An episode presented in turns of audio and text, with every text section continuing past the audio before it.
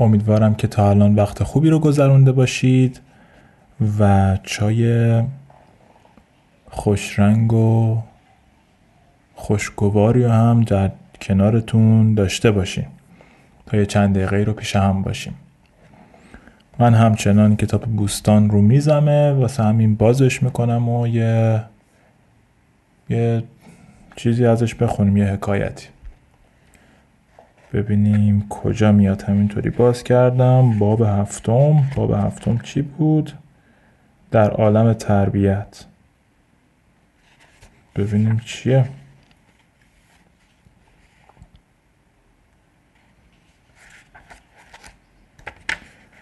خب آخرین شعر باب هفتم هست. جوانی هنرمند فرزانه بود. که در وعظ چالاک و مردانه بود. نکونام و صاحب دل و حق پرست خط آرزش خشتر از خط دست. قوی در بلاغت و در نحو چست ولی حرف ابجد نگفتی درست. یکی را بگفتم ز صاحب دلان که دندان پیشین ندارد فلان. برآمد ز سودای من سرخ روی از این جنس بیهوده دیگر مگوی. تو در وی همان عیب دیدی که هست ز چندان هنر چشم عقلت ببست. تو در وی همان عیب دیدی که هست ز چندان, ز چندان هنر چشم عقلت ببست. این سواله و سوالی نباشه. یقین بشنو از من که روز یقین نبینند بد مردم نیک بین. یکی را که فضل است و فرهنگ و رای گرش پای اسمت بلغزد ز جای. به یک خورده مپسند بر وی جفا. بزرگان چه گفتند؟ خذ ما صفا. حالا خذ ما صفا یعنی چی؟ یعنی بگیر چیزی رو که صفا داره. اونجایی که صفا داره رو بگیر و بقیه رو ول کن. شاید. بود خار و گل با همه هوشمند چه در بند خاری؟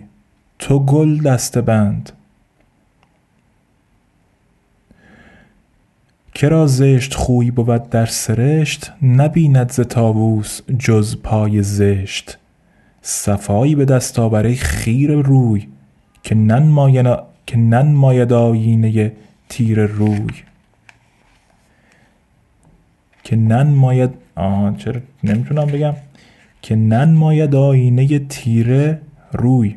این درست ننوشته. آینه ای که تیره باشه نشون نمیده. چیزی رو روی نمیده. طریقی طلب که از عقوبت رهی نه حرفی که انگشت بر وی نهی. منه عیب خلقی فرو مای پیش که چشمت فرو دوزد از عیب خیش چرا دامن, آ... چرا دامن آلوده را حد زنم چو در خود شناسم که تر دامنم؟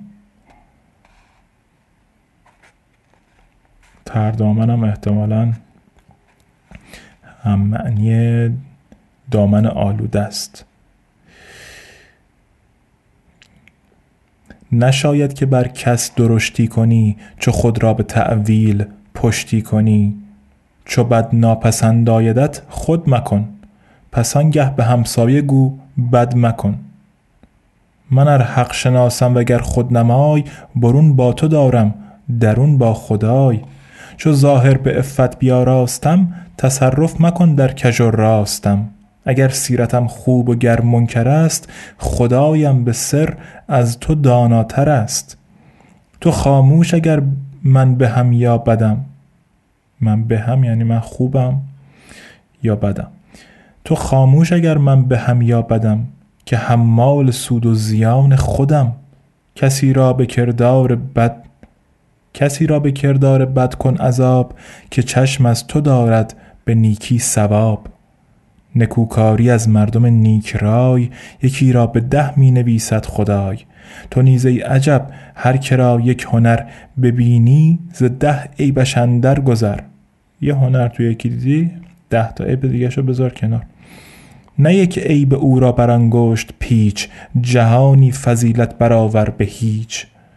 چو دشمن که در شعر سعدی نگاه به نفرت کند زندرون تباه ندارد به صد نکته نقض گوش. چو زحفی ببیند برارد خروش. زحف احتمالا ضعف بوده. نمی‌دونم. شاید هم ضعف داریم الان. خیلی چیز مهمی نیست که بخوام کلمه رو پیدا بکنم. حالا هم یکیش اونه همین که مدادم ندارم. الان بگردم پیدا بکنم معنیشو. توی کتاب نمی‌تونم بنویسم. بذار مدادم رو پیدا بکنم این کلمه رو پیدا کنم. ای بابا بستمش. اول مداد رو پیدا کنم.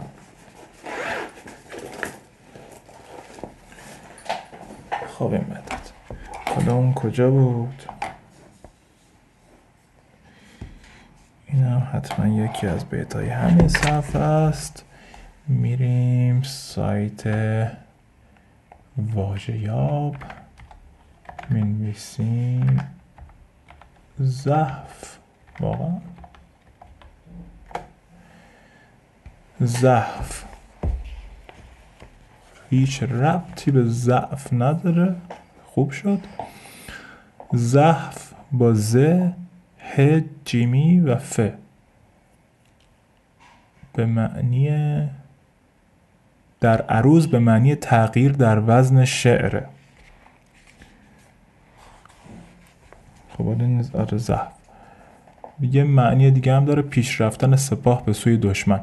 ولی احتمال خیلی زیاد منظورش همین که اگه یه وقتی هم حالا یه بیتم هم وزنش به هم ریخت اینجا پس ضعف چی شد؟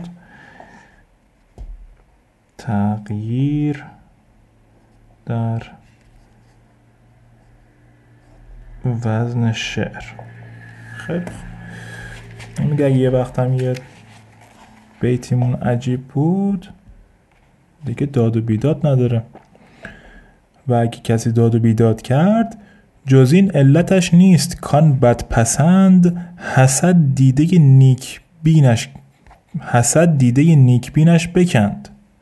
نمر خلق را سون باری سرشت سیاه و سپید آمد و خوب و زشت نه هر چشم و ابرو که بینی نکوست. بخور پسته مق بخور پست مغز و بیانداز پوست. خب تموم شد. بدبخت یه کلمه گفت این دندون نداره. شروع کرد یک ساعت. رفت بالای منبر که تو چه آدم عجیب غریبی هستی؟ تو چرا اینجوری هستی؟ چرا اونجوری هستی؟ به خودش اجازه داد در مورد یه آدم به خاطر یه کلمه که گفته دو صفحه حرف بزنه و بهش بگه چیکار باید بکنی چیکار نباید بکنی. چرا؟ چون که اون گفته بود این دندون نداره. و الان اگه آقای سعدی بود می‌گفت که آها تو داری به من ایراد می‌گیری.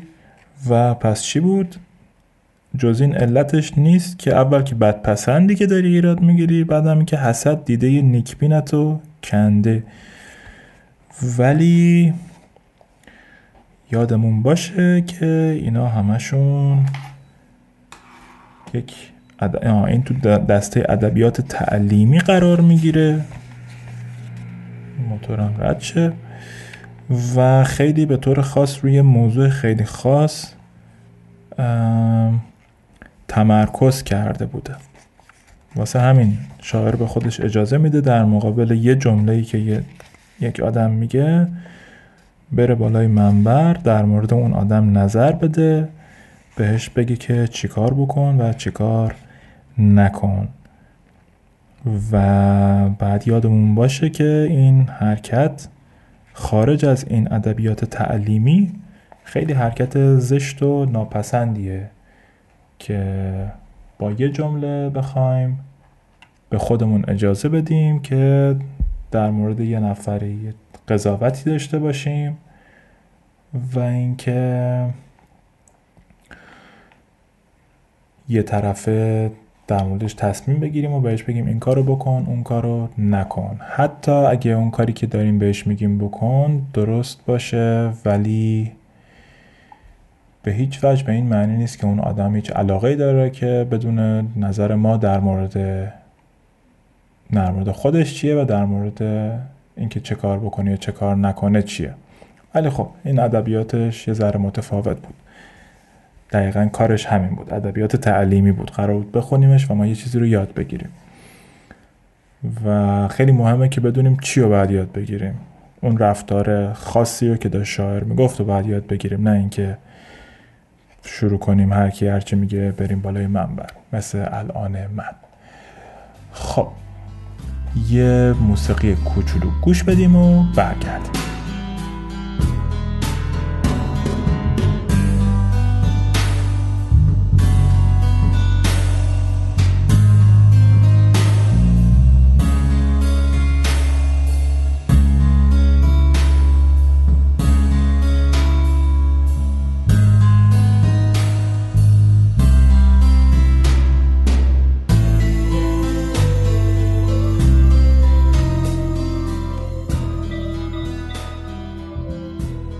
خب من اون روز داشتم کدوم روز؟ فکر کنم توی اپیزود قبلی داشتم در مورد نظریه های نظریه نظریه های خنده حرف می زدم به عبارتی نظریه هایی که توضیح میدن چرا آدم ها توی موقعیت های مختلفی می خندن من فقط برای اینکه الان خودم هم یادم نیست امروز چندمه؟ امروز کیه؟ امروز شنبه سی اردی بهشت 1402 هست و خبرهایی هم که ممکنه به امروز مربوط باشه خبرهای بسیار ناراحت کننده هستند ولی من اینجا خبر قرار نیست بخونم. خب خب گفتم یکی از نظریه ها نظریه رهاییه. اینکه خنده یک واکنش عصبیه برای اینکه اون اعصاب آدم راحت بشه. خیلی خوب. یه نظریه مهم دیگه است به اسم نظریه برتری. میگه که این چی, چی داره؟ بذار من از روی این ویکیپدیا بخونم. ریشه در افکار افلاتون و ارسطو و کتاب لویاتان توماس هابز داره. ایده کلی اینه که فرد به بدبختی دیگران میخنده.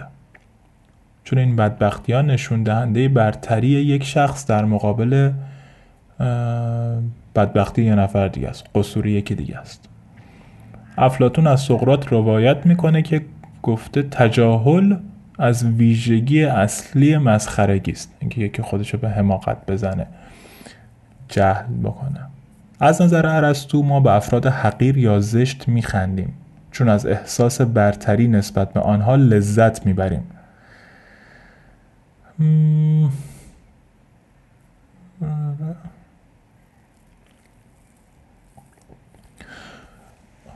خب حالا چیزش هم بخونم پاراگراف دومش هم میگه گرچه کانت به عنوان نظریه پرداز نظریه برتری شناخته نمی شود اما عناصر نظریه برتری در استدلال های وی دیده می شود